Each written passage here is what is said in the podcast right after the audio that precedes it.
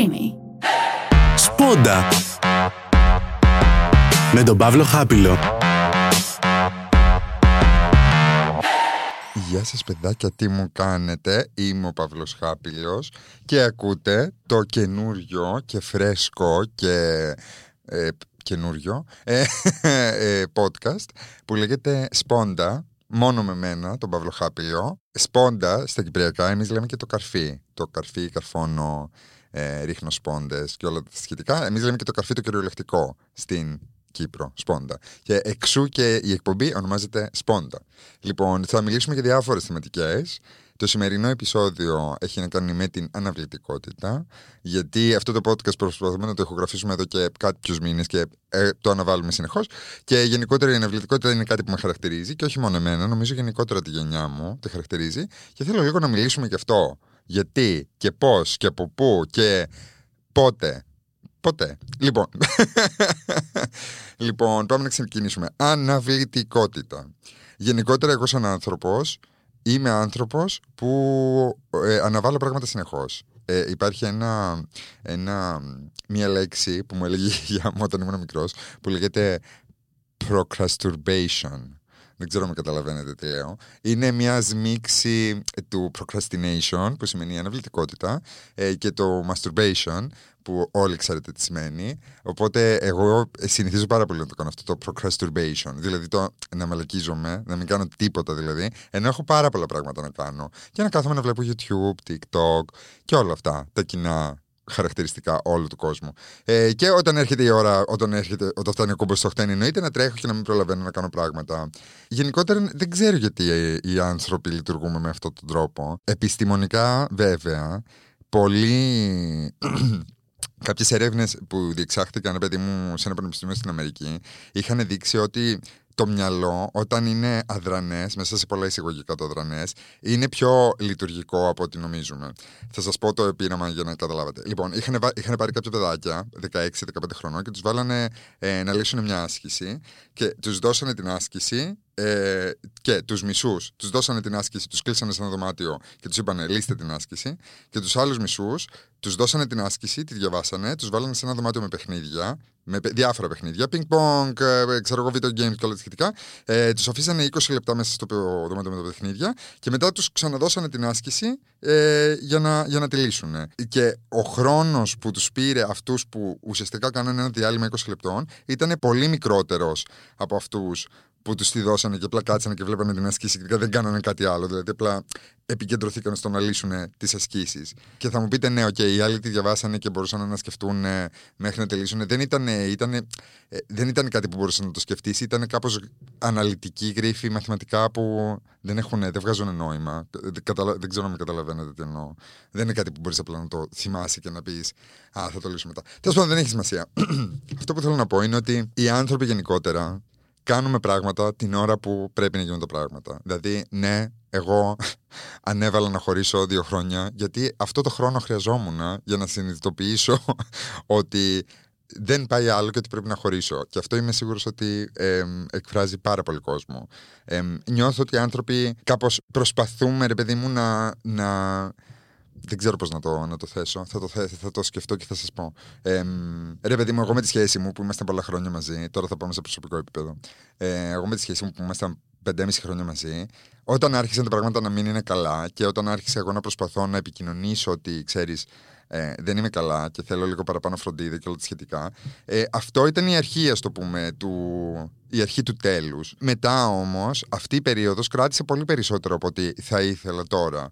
Αλλά τώρα εκ των υστέρων συνειδητοποιώ ότι αυτή την περίοδο, τη μεγάλη περίοδο χρειαζόμουν για να συνειδητοποιήσω ότι όντως μπορώ να τα καταφέρω και μόνος μου και όντως αυτά που μου προσφέρει αυτή η σχέση είναι λιγότερα από αυτά που χρειάζομαι και ότι ε, θα μπορούσα και να είμαι μόνος μου και να τα παίρνω αυτά από μένα. Δεν ξέρω αν καταλαβαίνετε. Οπότε εγώ θεωρώ ότι η αναβλητικότητα είναι κάτι πολύ ανθρώπινο και πολύ φυσικό και είναι και κάτι, είναι και ένας μηχανισμός του εγκεφάλου για να. Ο εγκέφαλος μας, ε, κακά τα ψέματα, θέλει λίγο χρόνο να επεξεργαστεί κάποια πράγματα. Και πρέπει να του δίνεις χρόνο να επεξεργαστεί κάποια πράγματα. Και νιώθω ότι στην εποχή μας είμαστε λίγο ανυπόμονοι με τα πράγματα και θέλουμε να είμαστε καλά τώρα για πάντα και είμαστε καλά και you know, fake it until you make it και δεν πάει έτσι. Πρέπει κάπως να, να νιώθεις τα, τα συναισθήματά σου, να τα αναγνωρίζεις, να τα αφήνεις να οριμάσουν και να μην περιμένεις ρε παιδί μου το πότε θα γίνω καλύτερα και πότε θα γίνω καλύτερα γιατί έτσι δεν θα γίνεις ποτέ καλύτερα. Γιατί δεν καταλαβαίνεις το τι σου συμβαίνει τώρα και γιατί σου συμβαίνει αυτό τώρα. Έχω φτάσει, έχω πάει παραλήρημα, το καταλαβαίνετε. Αυτό ε, είναι πολύ καλή αρχή αυτή, γιατί αυτό να περιμένετε σε κάθε podcast.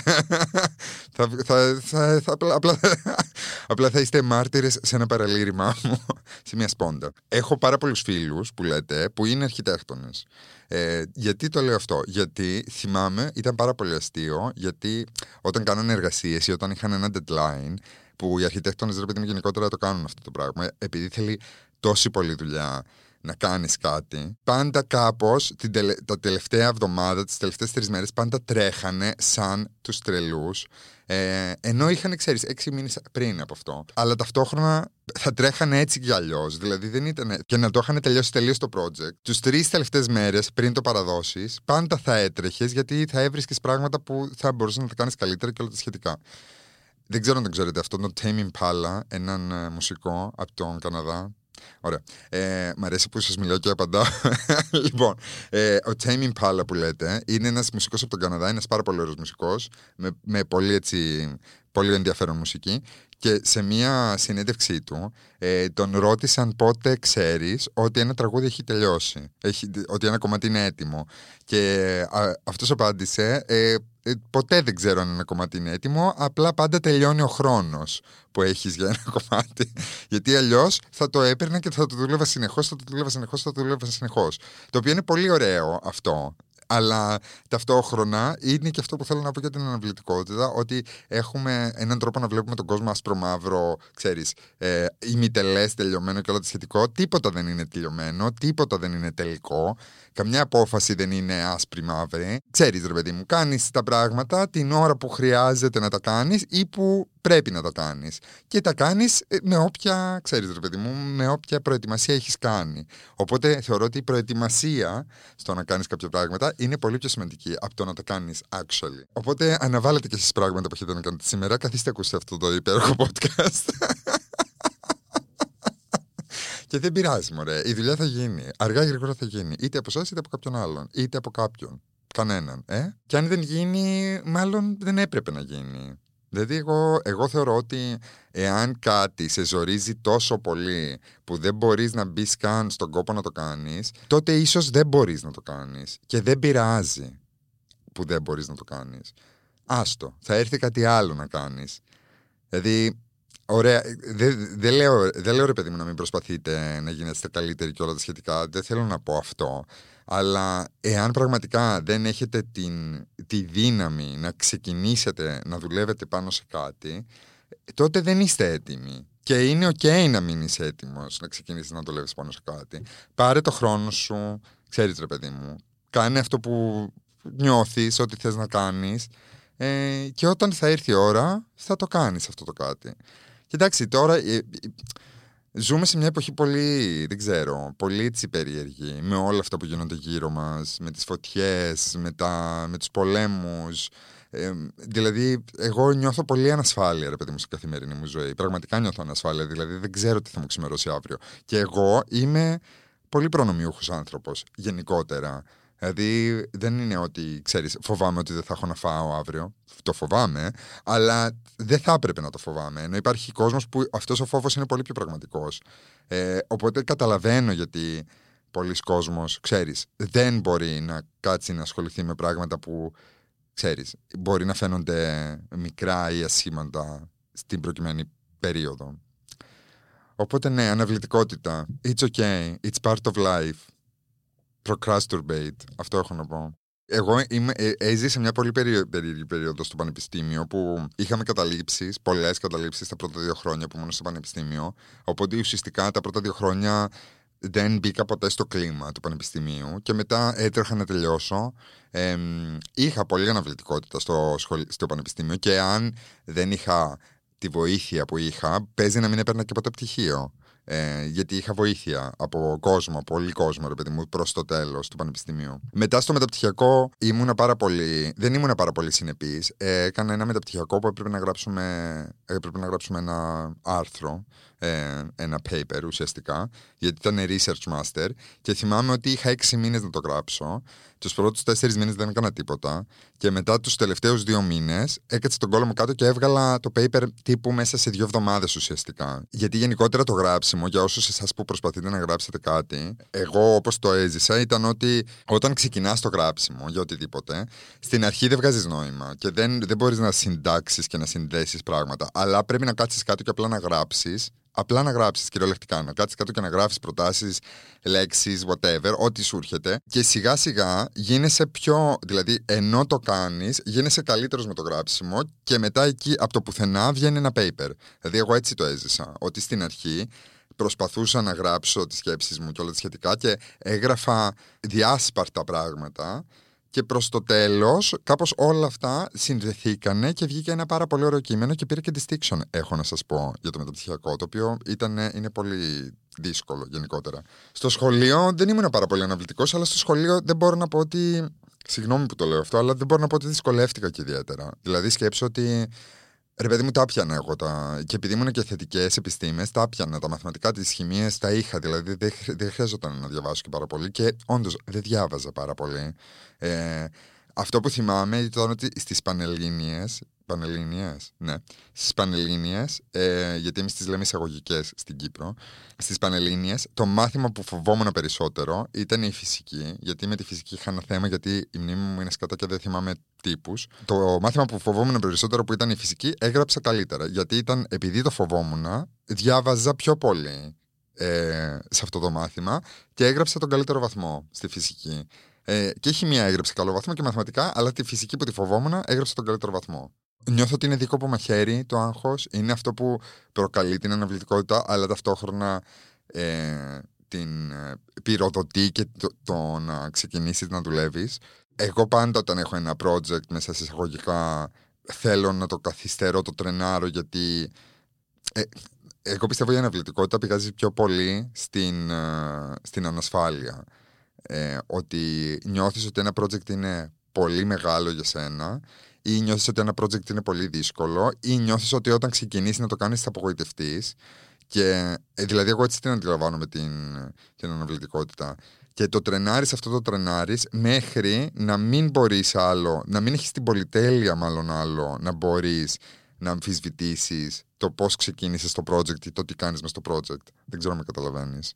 Ε, οπότε εγώ νιώθω ότι η η, η, η ρίζα της αναβλητικότητας είναι η ανασφάλεια και μετά το, αυτό που πυροδοτεί το να βγεις από την αναβλητικότητα είναι το άγχος το οποίο προκαλείται κατά τη διάρκεια της αναβλητικότητας. Την κάθε ώρα που περνάει, άμα έχεις κάτι να κάνεις το άγχος πολλαπλασιάζεται και πολλαπλασιάζεται. Ο χρόνος γενικότερα είναι ένα πράγμα πάρα πολύ περίεργο και η αντίληψη του χρόνου και όσο μεγαλώνω το, το νιώθω πολύ περισσότερο αυτό το πράγμα η αντίληψη του χρόνου δηλαδή είναι πάρα πολύ ε, παραμορφωμένη η αντίληψη του χρόνου. Και όσο μεγαλώνεις, παραμορφώνεται ακόμα περισσότερο η αντίληψη του χρόνου. Όσο είσαι μικρός, ρε παιδί μου, όταν περνάς καλά και όταν κάνεις κάτι καινούριο, συνήθως ο χρόνος περνάει ε, θεωρητικά πάντα. Δηλαδή, στο μυαλό σου, ο χρόνος περνάει, κυλάει πιο αργά. Ωραία. Ενώ όταν βαριέσαι, ο χρόνος περνάει πάρα πολύ αργά. Ωραία. Μεγαλώνοντας, αυτό εμένα, σε μένα έχει αλλάξει λίγο. Δηλαδή υπάρχουν πράγματα που το κάνω και περνάω καλά και ο χρόνος πετάει και δεν καταλαβαίνω γιατί φεύγει τόσο γρήγορα ο χρόνος. Ε, και υπάρχουν ε, υπάρχουν στιγμές που κάθομαι στον καναπέ, παιδί μου, και βαριέμαι, ας το πούμε. Και ξέρεις, ανοιγοκλίνω τα μάτια μου και έχουν περάσει 8 ώρες και δεν καταλαβαίνω πότε έχουν περάσει 8 ώρες. Οπότε δεν ξέρω. Ο χρόνος θεωρώ ότι είναι μια μεταβλητή που δεν, δεν θα έπρεπε να την πολύ σκεφτόμαστε. Να σου πω την αλήθεια. Γιατί δεν είμαστε όντα. Το ξέρεις αυτό με τις διαστάσεις. Θα σε κάψω τελείω τώρα. λοιπόν, τρεις διαστάσεις. Η τέταρτη διάσταση είναι ο χρόνος. Ωραία. Ε, εμείς ζούμε μες στην... Τώρα πρέπει να στο εξηγήσω αυτό. Ωραία, λοιπόν. Τρεις διαστάσεις, ωραία. Ε, ε, σημείο, πρώτη διάσταση, πλάτος, δεύτερη διάσταση, δηλαδή μήκος, ξέρω εγώ, ναι, ε, ύψος. Η τρίτη διάσταση που δίνει, ρε παιδί μου, χώρο. Ωραία. Όταν έχεις ένα χαρτί και έχεις έναν ανθρωπάκι πάνω στο χαρτί ζωγραφισμένο, αυτό το ανθρωπάκι είναι δυσδιάστατο, δυσδιάστατο, δηλαδή είναι σε δύο διαστάσεις, αλλά βρίσκεται μέσα σε έναν τρισδιάστατο χώρο. Αλλά το ανθρωπάκι δεν καταλαβαίνει ότι βρίσκεται μέσα σε έναν τρισδιάστατο χώρο, δεν καταλαβαίνει την τρίτη διάσταση.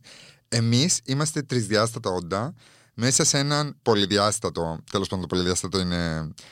Το, το συζητάμε ακόμα. Αλλά τέλος πάντων, η τέταρτη διάσταση είναι ο χρόνος. Ωραία. Αντιλαμβανόμαστε το χρόνο, αλλά δεν, όχι ακριβώς. Δηλαδή, ο χρόνος είναι κάτι πολύ, ρε παιδί μου, περίεργο. Δηλαδή, οι, οι δυτικοί πολιτισμοί έχουν την, την... Τώρα έχουμε φύγει τελείω από την αναλυτικότητα, αλλά δεν πειράζει, δεν έχει σημασία. Λοιπόν, οι δυτικοί πολιτισμοί έχουν την ιδέα του χρόνου, πώς είναι περπατάω, Ωραία, περπατάω προς τα μπροστά. Οπότε οτιδήποτε ήταν στο παρελθόν είναι πίσω μου και οτιδήποτε είναι στο μέλλον είναι μπροστά μου και εγώ περπατάω προς τα μπροστά. Ωραία. Οι νκα και οι Μάγιαντς, τέλος πάντων, οι, οι, οι Λατινική Αμερική πολιτισμοί είχαν έναν χρόνο κάπως. αντιλαμβανόντουσαν τον χρόνο κυκλικά, να το πω. Δηλαδή, κάπως το, το παρελθόν είναι αριστερά σου, το παρόν είναι δεξιά σου και πορεύεσαι προς τα μπροστά μαζί με το παρελθόν και το, για το μέλλον και μπορείς κάπως να τα αγγίξεις, άμα θες. Δηλαδή, αντιλαμβανόμαστε τον χρόνο ότι βρίσκεις και το παρελθόν μπροστά σου, αλλά βρίσκεις και το μέλλον πίσω σου. Δηλαδή, δεν μπορώ, δεν μπορώ καν να το εξηγήσω, γιατί δεν κατανοούμε την τέταρτη διάσταση που είναι ο χρόνος. Οι άνθρωποι, ο εγκέφαλός μας δηλαδή δεν μπορεί να την πιάσει. Τέλος πάντων, ο χρόνος είναι κάτι πολύ, ρε παιδί μου, είναι κάτι πολύ περίεργο. Που εγώ πιστεύω ότι οι άνθρωποι δεν θα έπρεπε να ασχολούμαστε με το χρόνο, ούτε με το πόσο χρόνο είσαι, ούτε με το τι ώρα έχουμε ραντεβού, που βολεύει. Είμαι και άνθρωπος που δεν μπορώ να έρχομαι σε ραντεβού και πάντα πάω 40 λεπτά μπροστά. Τέλος πάντων, άλλο αυτό. Και μια που λέγαμε για χρόνο, έφτασε το τέλος του χρόνου μας. Ε, αναβλήθηκε αρκετά αυτό το podcast μέχρι που ήρθε ο χρόνος να γίνει.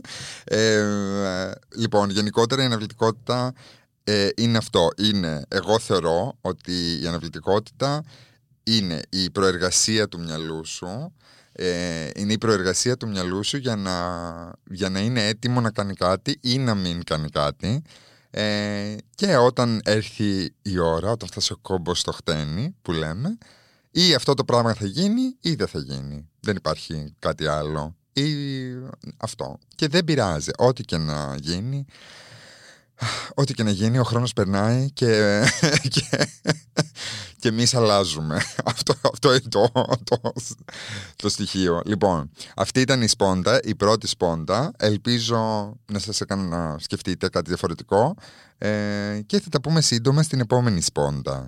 Γεια σας, φιλιά και πολλά.